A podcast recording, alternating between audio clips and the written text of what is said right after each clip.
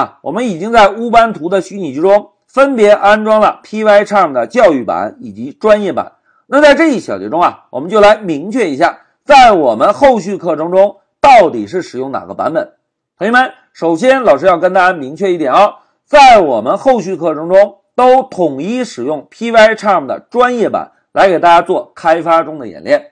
因为啊，相信经过刚刚我们教育版的安装演练，大家已经可以发现，教育版的功能要比专业版本的功能少很多，对吧？而且。教育版本的界面是不是跟专业版本的界面也会有一些差异？那老师相信啊，各位同学走向工作岗位之后，一定会使用 Pycharm 的专业版。那为了避免同学们在浪费时间去适应两个不同的版本，在我们后续的课程中啊，老师呢都统一使用 Pycharm 的专业版来给同学们做开发中的演练。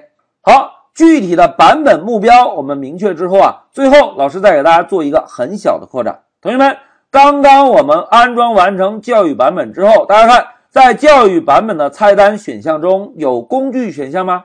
哎，并没有，对吧？但是同学们回顾一下，之前我们在专业版本中设置启动图标的时候，是不是通过菜单的工具选项，然后选择设置桌面入口来设置的？那教育版本中没有工具选项，应该怎么做呢？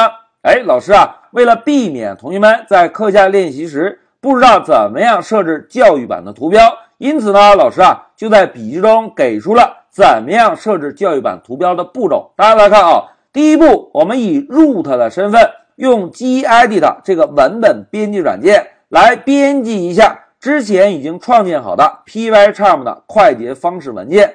打开之后呢，我们就把文件中。图标以及可执行文件的文件目录替换成教育版的文件目录就可以了。只需要做这两个修改之后啊，我们回到乌班图中，再点击任务栏的图标，就可以启动教育版的 Pycharm 了。但是由于我们后续的课程都是统一使用专业版本，因此啊，关于设置教育版本的启动图标这个演练，老师呢就不在视频中单独给大家演练了。